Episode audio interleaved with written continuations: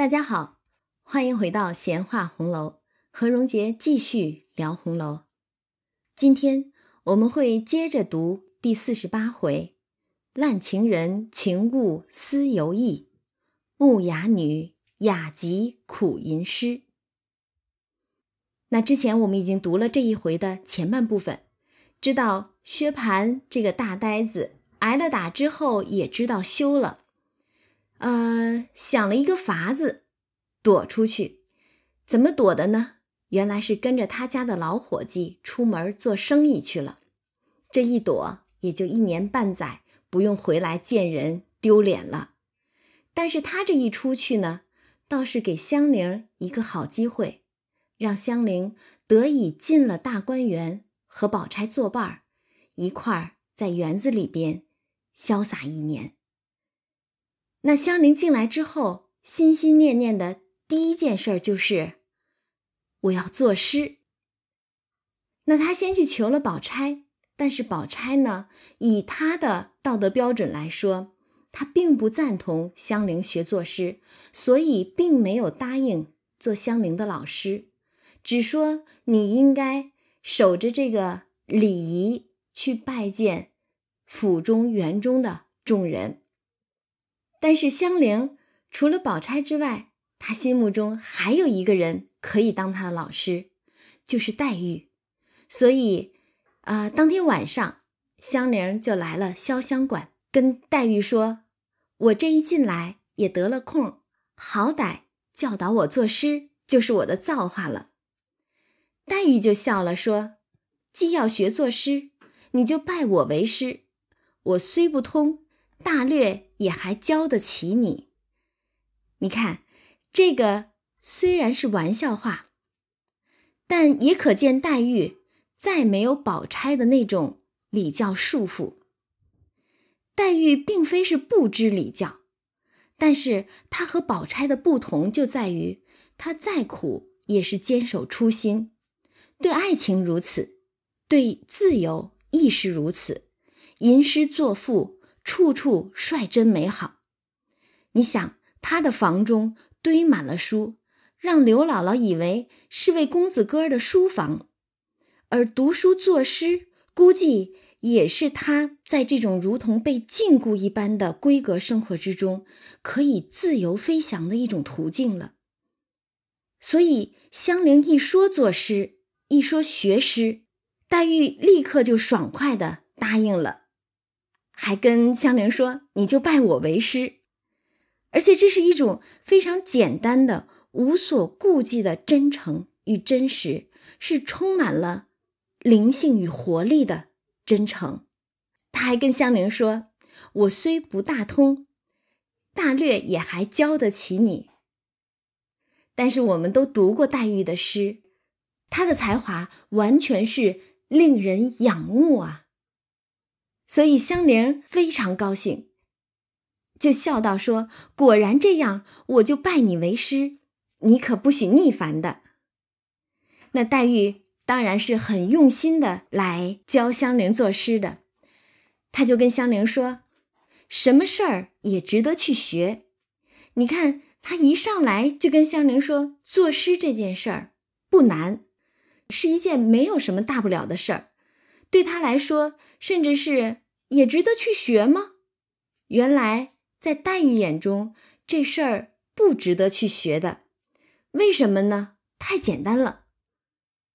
黛玉说：“作诗不过就是起承转合。”哎呀，让他这么一说来啊，作诗可真是够简单了。原来只是起承转合呀。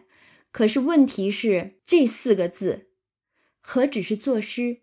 几乎可以说是所有的文章、艺术作品当中的精髓了。所有的文字里边，如果你懂得了起承转合，你就可以写出动人的文字来。何止是诗，几乎所有的文体都适用了。那黛玉就解释说，当中承转是两副对子。平声的对仄声，虚的对实的，实的对虚的，呃，这个呢是我现在手中的这个版本所写的虚的对实的，实的对虚的。但是也有些人呢会考证说，应该是虚的对虚的，实的对实的。也许作者笔误也未可知。然后黛玉又说，如果若是果有奇句，连平仄虚实不对都使得的。也就是说，在作诗的过程当中，有一定的原则，比如说平仄虚实，但是。如果有了奇句，也就是有了那个令人惊叹的文字的时候，连平仄虚实不对都可以。其实有一首诗是这个道理的一个活生生的例子，就是大家耳熟能详的《黄鹤楼》。据说李白见了崔颢的这一首《黄鹤楼》，都不再写《咏黄鹤楼》的诗了。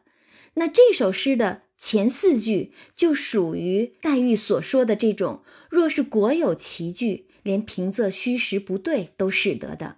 那我们想想看，那四句怎么说的？那四句是：昔人已乘黄鹤去，此地空余黄鹤楼。黄鹤一去不复返，白云千载空悠悠。你可以看到这里边。完全不是我们所熟悉的律诗的对联的方式，对吧？它是行云流水一般的一种散文的结构，但是以律师的方式写出来的。那这样的奇句，没有什么平仄的要求，没有虚实的相对，但是依然流传千古。所以黛玉就说：“若果有奇句，连平仄虚实不对都使得。”那香菱一听这样的说法，就笑了，说：“怪道我常弄本旧诗，偷空的看一两首，又有对的极工的，又有不对的，又听见说一三五不论，二四六分明。看古人的诗上亦有顺的，亦有二四六上错了的。”所以天天疑惑，如今听你一说，原来这些格调规矩竟是末事，只要词句新奇为上。看来香菱啊，想学诗已经不是一天两天的事儿了，她早就在自己自学了，拿着一本旧诗，不时的去读一读、翻一翻。奈何没有老师的指点，所以他并没有看出什么门道来。他只是偶然可能道听途说了一些说法，然后就想着什么一三五不论，二四六分明等等的这些律师的规矩，但是这些流传下来的诗当中，有很多句子并不是严格的守着这些规矩的。那对于香菱，并没有在诗歌上有太多见识的女孩来说，她就会迷惑。就好像一个初学者一样，她会觉得，诶，既说有规矩，为什么看这些现成的作品却不按照规矩来呢？他不免就会升起这样的疑惑。现在好了，他有了黛玉这样一个老师，得到了黛玉的指点，他就明白，哦，原来是如果有词句新奇的话，这些格调规矩是要靠后排的。那黛玉这个老师真的是个好老师，立刻就跟他说：“正是这个道理，词句究竟也还是末事，第一是立意要紧。因为香菱说了，如果词句新奇的话，原来那些格调规矩是可以往后排。但是黛玉跟他讲的是，如果你的立意好了的话，连词句也要往后排。”黛玉就说：“如果意趣真了，连词句不用修饰，字是好的。这叫做不以词害意。其实何止是作诗，所有的文字都是如此啊。首先就是立意，文字其实只是手段，是方法，立意才是一个文章的灵魂。那其实我们看到这一段话，也就明白了。”这是作者在借着黛玉之口去阐述自己的创作观呢。那香菱听了黛玉的解释，当然非常高兴，就跟黛玉笑着说：“哎呀，我只爱陆放翁的诗，‘重帘不卷留香久，古砚微凹句墨多’，说的真切有趣儿。因为黛玉刚才说了，立意要紧，若意去真了，词句不用修饰，自是好的，这叫不以词害意，对吧？”所以香菱马上就说：“哎，我喜欢陆放翁、陆游的诗。那这两句诗，其实我们读来，呃，大家应该也是蛮熟悉的哈。它的对仗可以说非常工整，而且很有点这种奇巧的感觉在里边。重帘不卷，古砚微凹，所以很有点奇巧的这个意思在里头。但是黛玉却立刻。”打断了香菱，黛玉说什么？她说：“断不可看这样的诗。你皆因不知诗，所以见了这浅近的就爱，学了这个格局就再也学不出来的。那为什么黛玉要打断香菱呢？是因为香菱引的这两句诗，虽然我们现在看觉得哎对仗工整。”呃，好像意思也很奇巧，但是大家如果细细去品味这两句诗的话，会发现有一种感觉，这两句诗更像是小品文，更像是作者写着玩的一种没有深度的，只是为了一种技巧、一种文字的游戏一样，讲究对仗。讲究这个新巧，以新巧取胜的这么一种感觉，所以黛玉说，这样的文字是属于浅近的文字，在格局上不够宏大，不够高，所以如果从这个低起点上去学的话，你就学不出来了，因为你的格局不够开阔啊，不够高啊，所以你怎么学也学不出来了。那黛玉的建议是什么呢？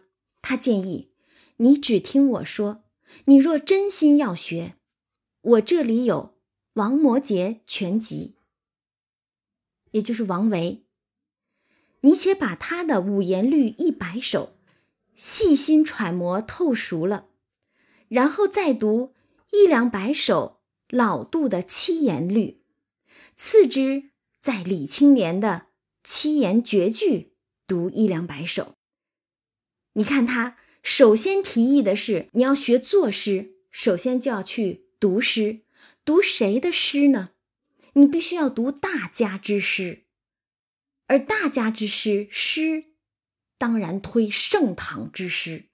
所以他推荐的三个人分别是诗佛、诗圣、诗仙。第一个就是王维。那我们知道，王维的诗。那可是诗中有画，画中有诗，他本人就是诗画双绝的人，所以他的诗往往写出来都是充满了意境，仿佛一幅优美的画卷一般。那读了他的诗，可以说就把这个人的审美观垫下底子来了。然后他又推荐的是老杜杜甫的诗，诗圣。那我们都知道，老杜的诗诗风就是沉郁稳健，可以说读了他的诗，你就非常接地气了。而接下来就是李白、李青莲的诗，那是诗仙呐。读了老杜的诗是接地气，而读了李白的诗，如此潇洒豪放的诗句，你就可以通仙气了。所以你看。黛玉一下子就推荐了三个盛唐时期的大家给香菱，让他把这几个人的诗先揣摩透熟了。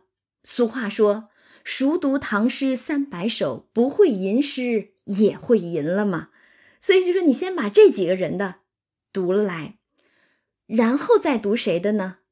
陶渊明的、阴阳的、谢阮于豹。等等人的，那这些人实际上就是早于唐的魏晋时期的名士了。所以你看他的建议就是：先是盛唐三大家，然后是魏晋名家，正是所谓入门须正，立志须高的意思。否则，学其上，仅得其中；学其中，斯为下矣。也就是说，如果你的立意，如果你的这个路径不对的话，走错路、走错门路了的话，你越勤快。你就越偏离正途，学不出来。又或者说，你的这个励志不高的话，那么你只有愈学愈低了，就是所谓的学其上，仅得其中了。你的目标定的很高，但是由于你的能力或者是你的天分，你也许只能学到中流水平。如果你的目标仅仅是定在中档水平的话，那你很有可能。只能得到一个下流水平，呃，一个比较低下的一个结果了。所以黛玉的建议就是师从盛唐、魏晋这样的名士。然后他也鼓励香菱说：“你是这样一个聪明伶俐的人，不用一年的功夫，不愁不是诗翁了。”那所以，我们从黛玉对香菱的指导当中，也可以揣摩出来。其实，作者《红楼梦》的作者曹公，他的创作理念，或者说对于写诗的这种创作观，无非就是重立意、重格局了。所谓重立意，就是你要有主题，要有主旨，这是很重要的。你写诗或者是写文章，要有深度、有新意，要有情感，要有趣儿。就像黛玉说的：“若意去真了，连词句都不用修饰。那所有的这些格律词句，皆是为立意所服务的，不可以以词害意，也就是意为先。那俗语说：‘歌以咏志’，诗歌的创作若无寓意，若无寓情即兴，也就失去了它的灵性了。”而重格局上来讲，我们明显可以看出，作者也是一个推崇唐诗之人，他注重的是典雅、含蓄、韵界的这种意境，不赞成流于浅近、没有深度的文字，更不喜欢那些啊词藻啊典故的这种堆砌。所以，我们通过看黛玉教香菱学作诗这一段。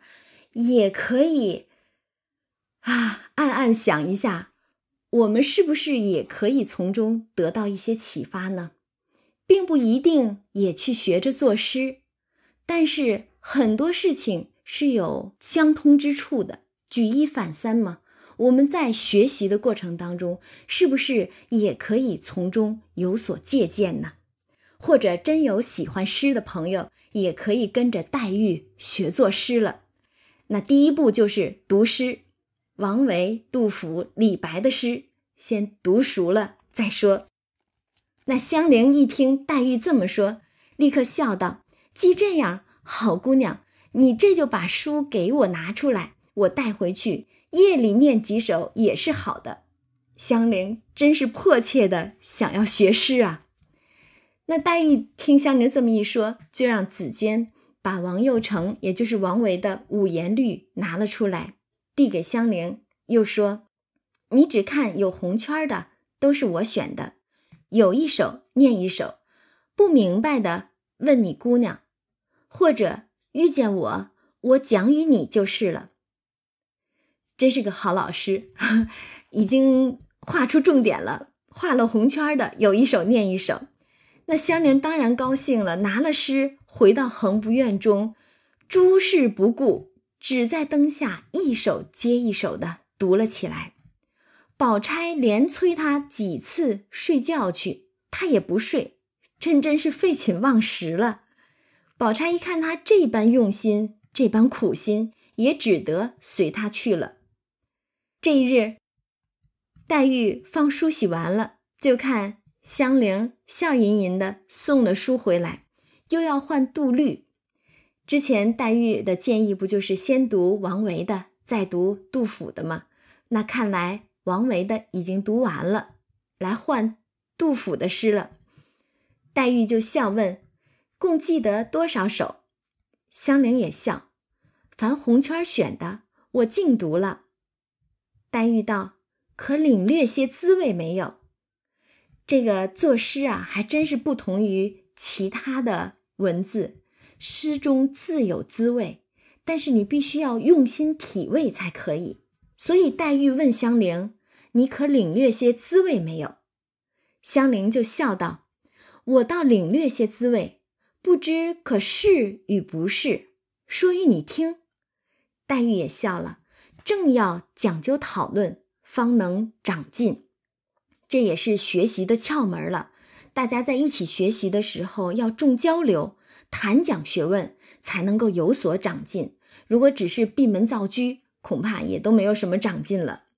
然后黛玉就让香菱：“你且说来，我听听。”香菱就笑道：“据我看来，诗的好处有口说不出来的意思，想去却是逼真的；有似乎无理的，想去。”竟是有理有情的，这话说得好。其实我们读诗的时候，也经常会有这样的感觉，就是诗中所说的，好像，嗯，不合乎逻辑，不合乎情理，但偏偏他所描述出来的那种情境、那种情感，让我们觉得颇为心有戚戚焉。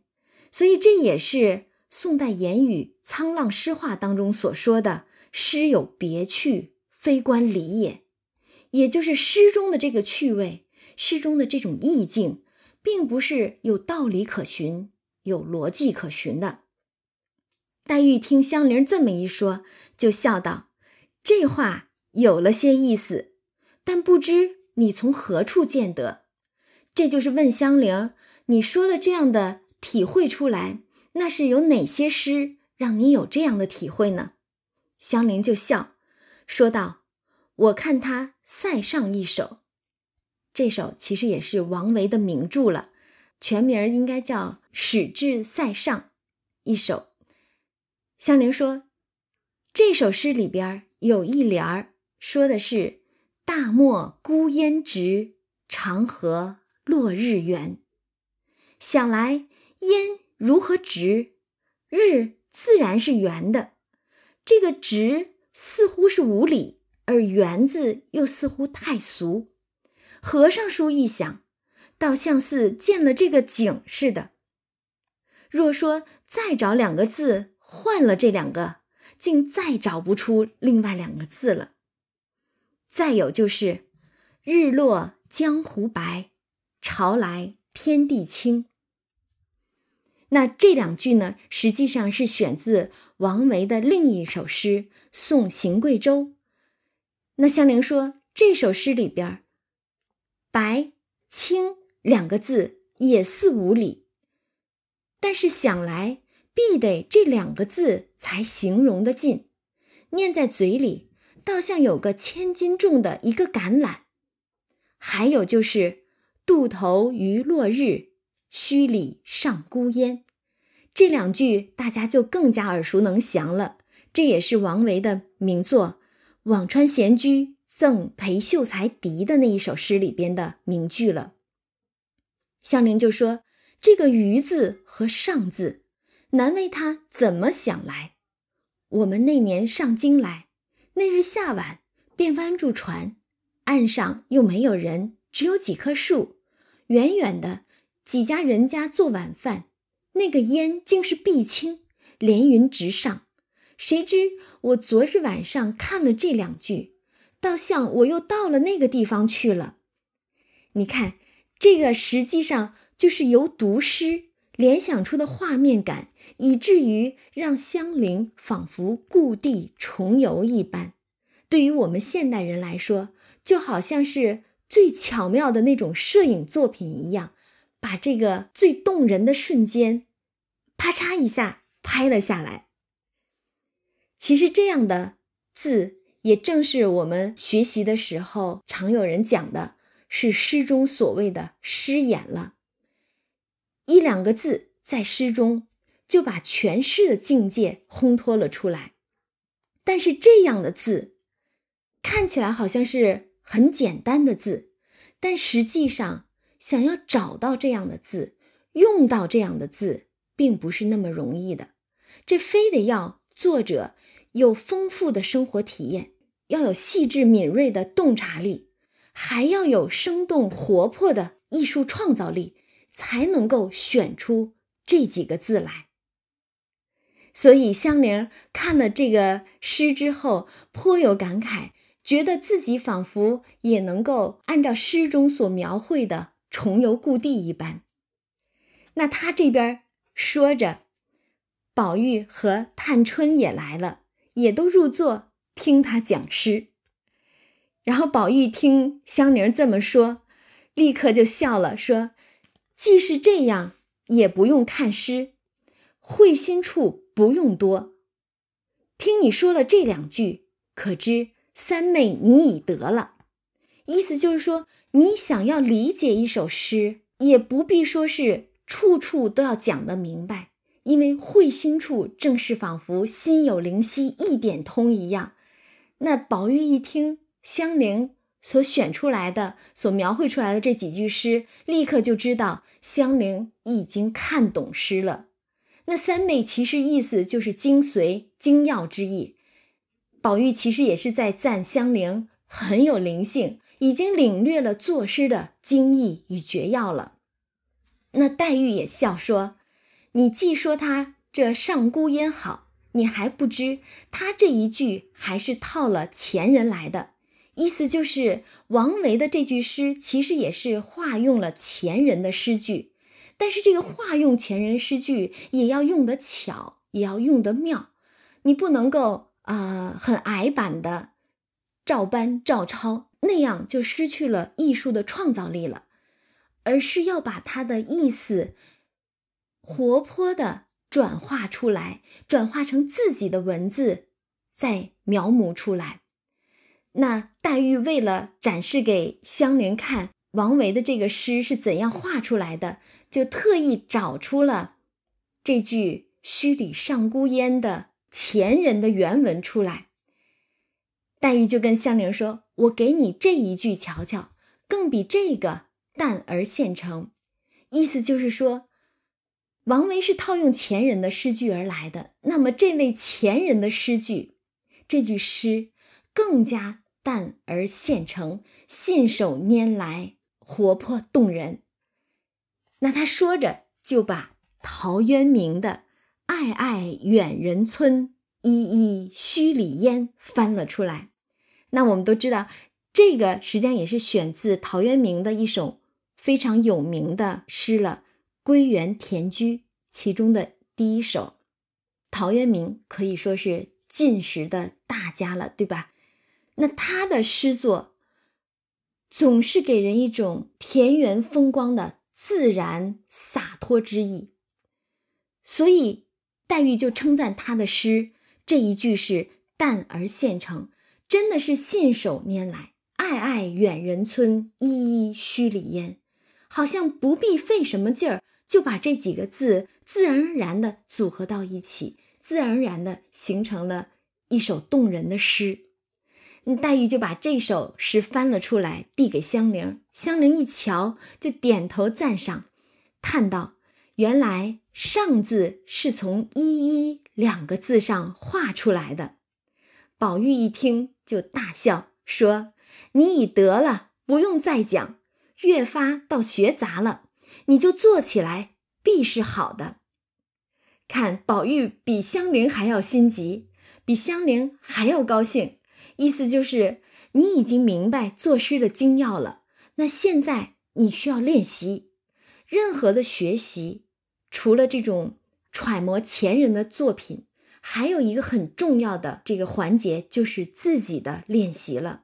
所以宝玉就说：“你这就做起来，必是好的。”探春也笑说：“明儿我就补一个请柬来，请你入社。”因为园子里边众姐妹并宝玉他们不是有个海棠诗社吗？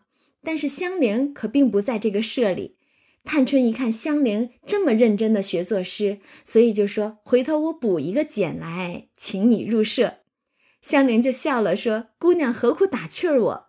我不过是心里羡慕，才学这个玩儿罢了。”但是探春和黛玉就都笑着说：“谁不是玩儿呢？难道我们是认真作诗呢？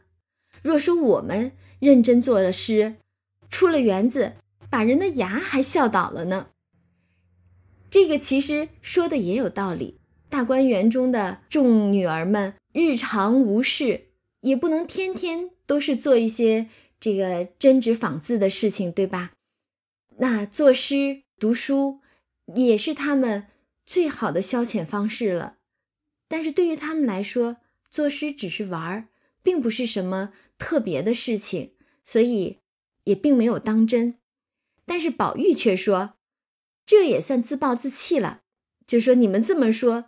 把你们自己做的这些诗当个玩意儿，那是自暴自弃。然后又说，前日我在外头和相公们商议画的事儿，他们听见咱们起诗社，求我稿子给他们瞧瞧，我就写了几首给他们看。谁不是真心叹服？他们都抄了课去呢。估计啊，宝玉抄给这些亲客相公们的诗，就是姑娘们做的那些海棠诗啊。啊，菊花诗啊，等等的了。但是探春和黛玉忙就问道：“这是真的吗？”宝玉笑说：“说谎的是那架上的鹦鹉。”黛玉、探春听了都说：“你真真胡闹！且别说那不成诗，便是成诗，我们的笔墨也不该传到外头去。毕竟是闺阁女子的笔墨嘛，让外面的人到处去传。”呃，在那个时候，这样的事情也是不好的，也是与女儿闺中名声有碍的。所以，这个黛玉和探春都说，我们的笔墨不该传到外面去。但是宝玉自是不怕的，他敬爱这些女儿，深以她们为骄傲，所以他乐不得的替他们把闺中诗作传扬开来呢。所以他就说：“怕什么？古来闺阁中的笔墨不要传出去，如今也没有人知道了。”这话倒也说的是，有多少女诗人、女词人的作品依然流传千古。如果真的都是像这些啊封建礼教所说的，连个文字都不许外传的话，我们又如何能够得到这么多的珍宝呢？然后大家正说着的时候，就看惜春打发人来请宝玉，宝玉只好走了。那这边香菱又赶紧逼着黛玉换了杜律出来，看多生动啊！把这个香菱急切的要学诗的这种态度啊，一个“逼”字儿写的是活跃纸上了。然后香菱又央个黛玉、探春说：“出个题目让我邹去。”邹了来替我改正，这可真是听了宝玉的建议，立刻就付诸实践了。黛玉就说：“昨夜的月最好，我正要邹一首，未邹成，你就做一首来，用十四寒的韵，由你爱用哪几个字儿去。也就是说，不刻意的限用哪几个字儿，只要是在十四寒这个韵部里头就可以了。”那香菱一听，喜的拿着杜律回来，一会儿又苦思一回，做两句诗；一会儿又舍不得杜诗，读两首，如此坐卧不安，茶饭无心。宝钗看了他这样，就笑道：“说何苦自寻烦恼？都是平儿引的你，我和他算账去。你本来就呆头呆脑的，再添上这个，越发弄成个呆子了。”你看，让宝钗这么一形容啊，香菱苦学作诗的这个形状，全都由这个“呆”字画出来了。最妙的是，这个呆香菱全不在意宝钗所言，只顾着作诗与宝钗看。香菱就笑说：“好姑娘，你别混我。”一面说，一面就做了一首，先给宝钗看。但是他做了这首呢。宝钗看了看，就笑了，说：“这个不好，不是这样的做法。你别怕臊，只管拿了给他瞧去，看他是怎么说。意思就是说，你让你的师傅，让你的老师黛玉给你瞧瞧去，看看他是怎么指点你的。而且这里边还学了一个学习上最重要的一个诀窍，就是学习。”就要先把自己放低，别怕丢脸。你如果只顾着脸面，以不知为知，那才真是丢人了。所以宝钗也是很懂学习之道的，她就跟香菱说：“你别怕臊，啊，你这个做的是不好，但是初学者嘛，总是会有这样一个阶段的。你必须要虚心，必须要懂得去学习，必须要懂得去请教别人，才能够有所进步。”所以就建议香菱，你去找黛玉，让她给你看看，让她给你谈讲谈讲。那香菱一听，就拿了这首诗来找黛玉。黛玉一看，这个诗是这么写的，我们也来读一读这个香菱的诗哈。这个其实很有意思的。香菱在整个学诗过程当中做了三首诗，这是第一首。我们历来就说。《红楼梦》当中的诗词曲赋与别的作品完全不同。其他的古文小说当中，所谓诗词曲赋和作品本身没有太大的联系。那些回前诗、回末诗，你把它拿走了，也对回目本身的意义没有什么影响，对故事情节没有影响。但是《红楼梦》不一样，《红楼梦》的作者那。在书中所做的所有诗词曲赋，全都是按头制貌，每个人有每个人的特点。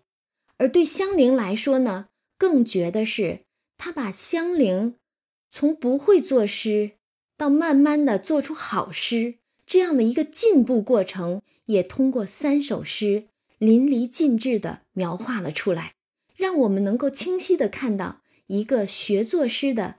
爱诗之人是如何长进、如何进步的？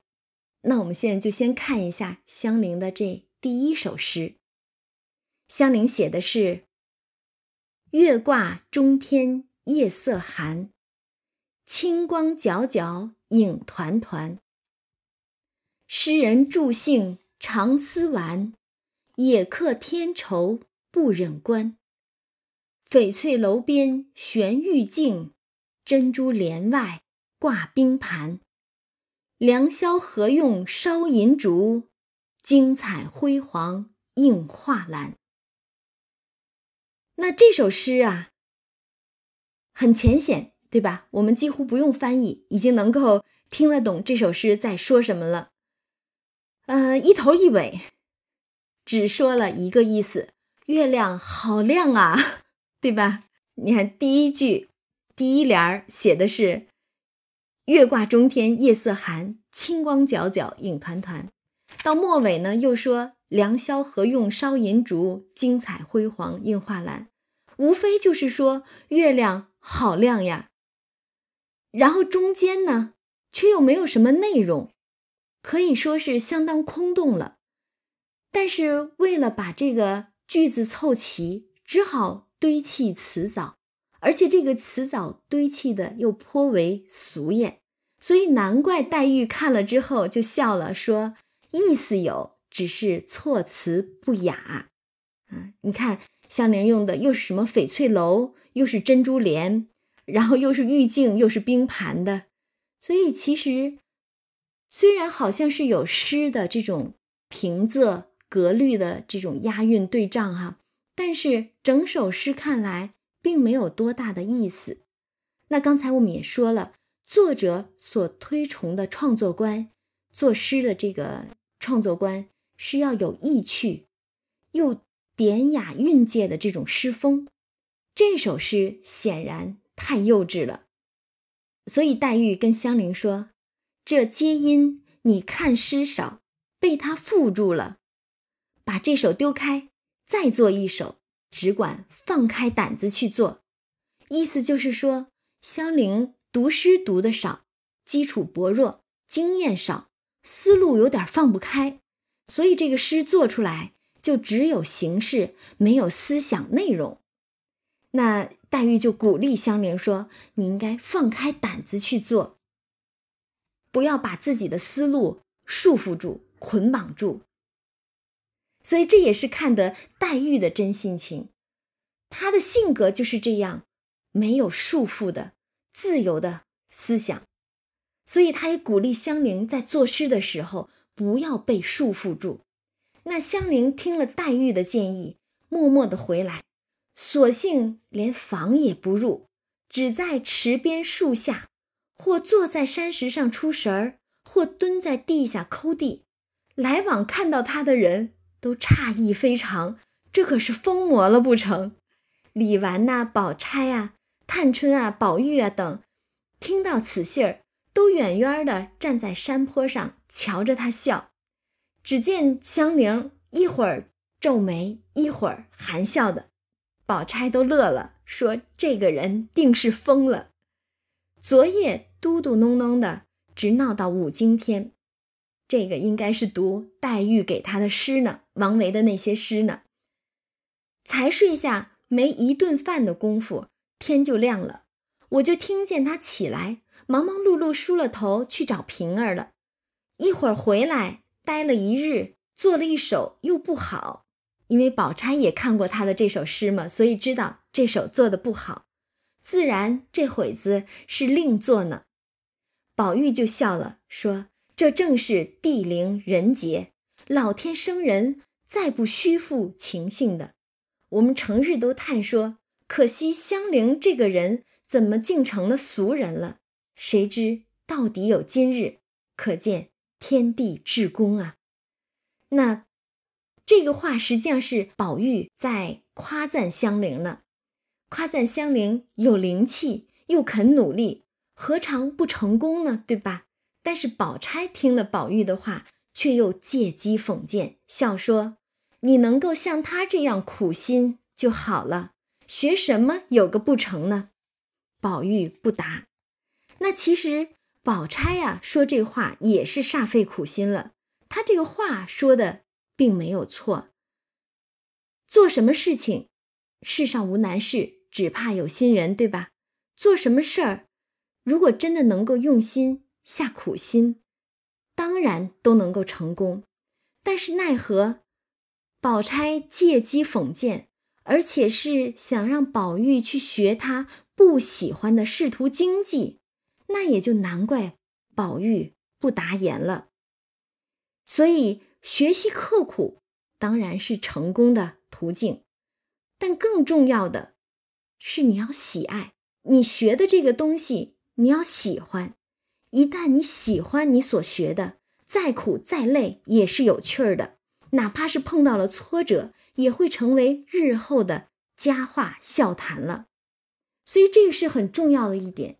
你看，人学东西如果没有兴趣、没有喜爱，再也不能长久的。那这边宝玉不答，那头香菱却兴兴头头的又往黛玉这边来了。那探春看见了，就笑着说：“咱们也跟了他去，看看有些意思了没有？”大家都知道香菱这是又做了一手了，都想看看有没有进步呢。于是，一齐都往潇湘馆来。进来，只见黛玉正拿着诗和他讲究呢。众人于是问黛玉：“这首做得如何？”黛玉就说：“自然也算难为他了，只是还不好。这一首过于穿凿了，还得另做。”黛玉这个老师啊，还真是个好老师，认真不虚伪，好就是好，不好就是不好。众人一听就要看诗，于是一齐来看。只见香菱做的这第二首诗是这样的，我们再来读一下哈。飞银飞水映窗寒，试看晴空护玉盘。淡淡梅花香欲染，丝丝柳带露初干。只疑残粉涂金砌，恍若清霜抹玉兰。梦醒西楼人寂绝，客余犹可隔帘看。那这首诗看起来啊，已经是有所进步了，能够委婉的用花香、叶露来烘托了。你看，淡淡梅花香欲染，丝丝柳带露初干嘛，可以有烘托的文笔了。但是雕凿的痕迹又过于重了些，有些让人感觉东拉西扯、刻意比拟的这个样子。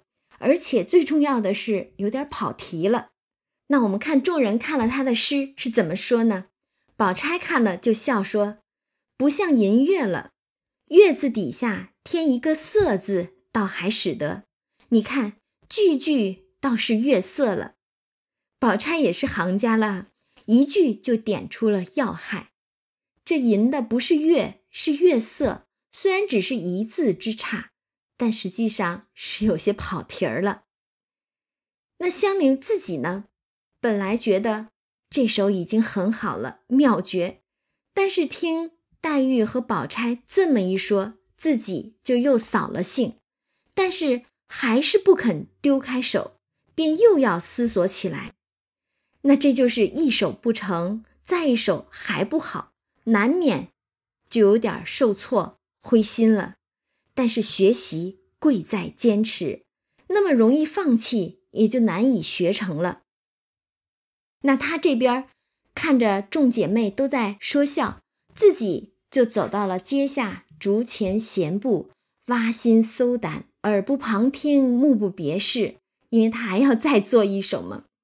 一时探春就隔着窗子哄他说：“林姑娘，你闲闲吧。”香菱。正了正，答道：“闲字是十五山的，错了韵了。”众人听了不觉大笑起来，我可都要笑出来了。这可真是魔怔了，呆子呀！人家是让你歇歇吧，闲下来，空一会儿，别总在那儿想该钻进去，钻牛角尖儿了。但是香菱怎么说啊？弦字是十五山的，不是十四寒的韵。因为黛玉不是说嘛，让他用十四寒的韵，所以他说错韵了，这可真是魔怔了。宝钗就笑说：“这可真是失魔了，都是平儿引的他。”黛玉就说：“圣人说诲人不倦，他又来问我，我岂有不说的理？这也是黛玉之真的所在了。”李纨也笑：“咱们拉了他往四姑娘房里去，引他瞧瞧画。”醒一醒吧，这说这个入魔入的太深了哈，人家跟他说句闲话，他都以为是啊错了运了。你看这描写的是有多生动，一个学诗成魔的呆子，就好像是跃然纸上一般了。于是大家说着，真把他拉了出来，往藕香榭惜春这边来。然后来了之后，到了暖香坞。惜春正歪在床上睡午觉呢，他画的那个画画曾就立在壁间，用纱罩着呢。于是众人唤醒惜春，一齐揭开了纱，看的时候，这个画十亭已经有了三亭了。香菱就见那画上有几个美人儿，于是就指着笑说：“这一个是我们姑娘，那一个是林姑娘。”探春也笑。说：“凡会作诗的，都画在这上头。你快学吧。”说着玩笑了一回。那这个时候，我们听着探春这话呀，是玩笑话。但是大家想啊，这个画画的就是大观园呀，也是众女儿的太虚幻境了。这画上又怎能少了香菱呢？此间的画中人，哪一个？不是太虚幻境、薄命司里挂号的人物呢？此时的欢乐时光是如此的短暂易逝，恍如镜花水月，令人唏嘘感慨，实在是不忍心画中有人了。那大家各自散了，香菱满心的还是想着作诗这件事儿呢。到了晚上，又对着灯出了一会儿神儿，到三更以后方上床躺下，两眼还炯炯有神睁着呢。到了五更天，才朦朦胧胧的睡着了。这可真是作诗成魔了。一时天亮了，宝钗先醒了，听了一听，香菱睡安稳了。宝钗心里就想，她翻腾了一夜呢，不知可做成了没有。这会儿乏了，先别叫她。结果正这么想着呢，只听香菱从梦中笑道：“可是有了，难道这一首还不好？”哎呦，这可真是日有所思，夜有所梦了，连做梦都在作诗呢。其实，本书名为《红楼梦》，又有多少事入梦出梦，多少人梦中来梦中去啊？想那甄士隐梦幻时通灵，贾宝玉梦游太虚幻境，更有秦可卿托梦王熙凤。全都是和梦境相关的，所以整部书读下来，到头也是让读者眼倦长叹，大梦一场啊。然则何时梦醒？梦醒之后又去向何方？这恐怕并非作者一人之疑惑，一人之感慨了。那咱们这话 说的远了一些哈，且说回来。香菱在梦中笑说：“可是有了，难道这一首还不好吗？”宝钗一听，又可叹又可笑，赶紧就把香菱叫醒了，问他：“得了什么了？你这诚心都通仙了，学不成诗，还弄出病来呢？”一面说，一面就梳洗了，会同姊妹就往贾母出来。原来这个香菱苦志学诗。精血成句，日间不能做出，忽于梦中得了八句，总算是梦中成诗啊！梳洗已罢，赶紧露了出来，到沁芳亭来。只见李纨和众姊妹正好都刚从王夫人那儿回来，宝钗正告诉他们说她香菱梦中成诗说梦话的这个事儿呢。众人正笑着，抬头一见，香菱来了。于是都争着要看诗。那这首诗呢，在我的这个版本当中是出现在第四十九回的开头。为了我们这个第四十八回的完整，香菱作诗的这个故事情节的完整，我就把这首诗也挪到今天来讲。那且说，香菱拿了诗来，大家都争着要看诗，于是一股脑的簇拥着。来至潇湘馆，那香菱就上来笑着说：“你们看看这一首，若使得，我便还学；若还不好，我就死了这作诗的心了。”这也是哈，他连着几天读诗作诗，苦苦思索。若还是不好的话，恐怕也就是觉得自己没有这个天赋了。毕竟文学艺术。还是需要这种灵性，需要天赋的。但是香菱果然是不负众望，这回啊，他终于写出了一首好诗。那香菱这么说着，就把这个诗递给了黛玉和众人看。大家一看，这首诗是这么写的。我们先念一下香菱诗的原文。那诗题当然还是。踊跃，京华玉眼料应难，影自娟娟破自寒。一片真敲千里白，半轮鸡唱五更残。绿蓑江上秋闻笛，红袖楼头夜已阑。博得嫦娥应借问。何缘不识永团圆？那我们可以把这首诗的诗意也用白话文给大家大概的念一下。那香菱写的这首诗，大概意思就是：皓月精华难掩，想要遮住它的光芒，想来也很困难。月影涓涓动人，月破高洁清寒。月升时，银白的月光笼罩千里，处处传来捣衣声；月落时，鸡唱报晓。五谷更尽，犹有半轮残月挂在天边。秋日江上，披着蓑衣的游子，听见笛声悠扬。高楼上，相思的红袖女子，夜夜倚栏望月，让月中嫦娥也不禁要问：是何缘故，让人们不能永远团圆？你看他这一首诗，果然与前两首诗大不相同。这首诗可以说是寄情于景，也算是香菱自己身世的写照了。而且他的笔法也很精炼。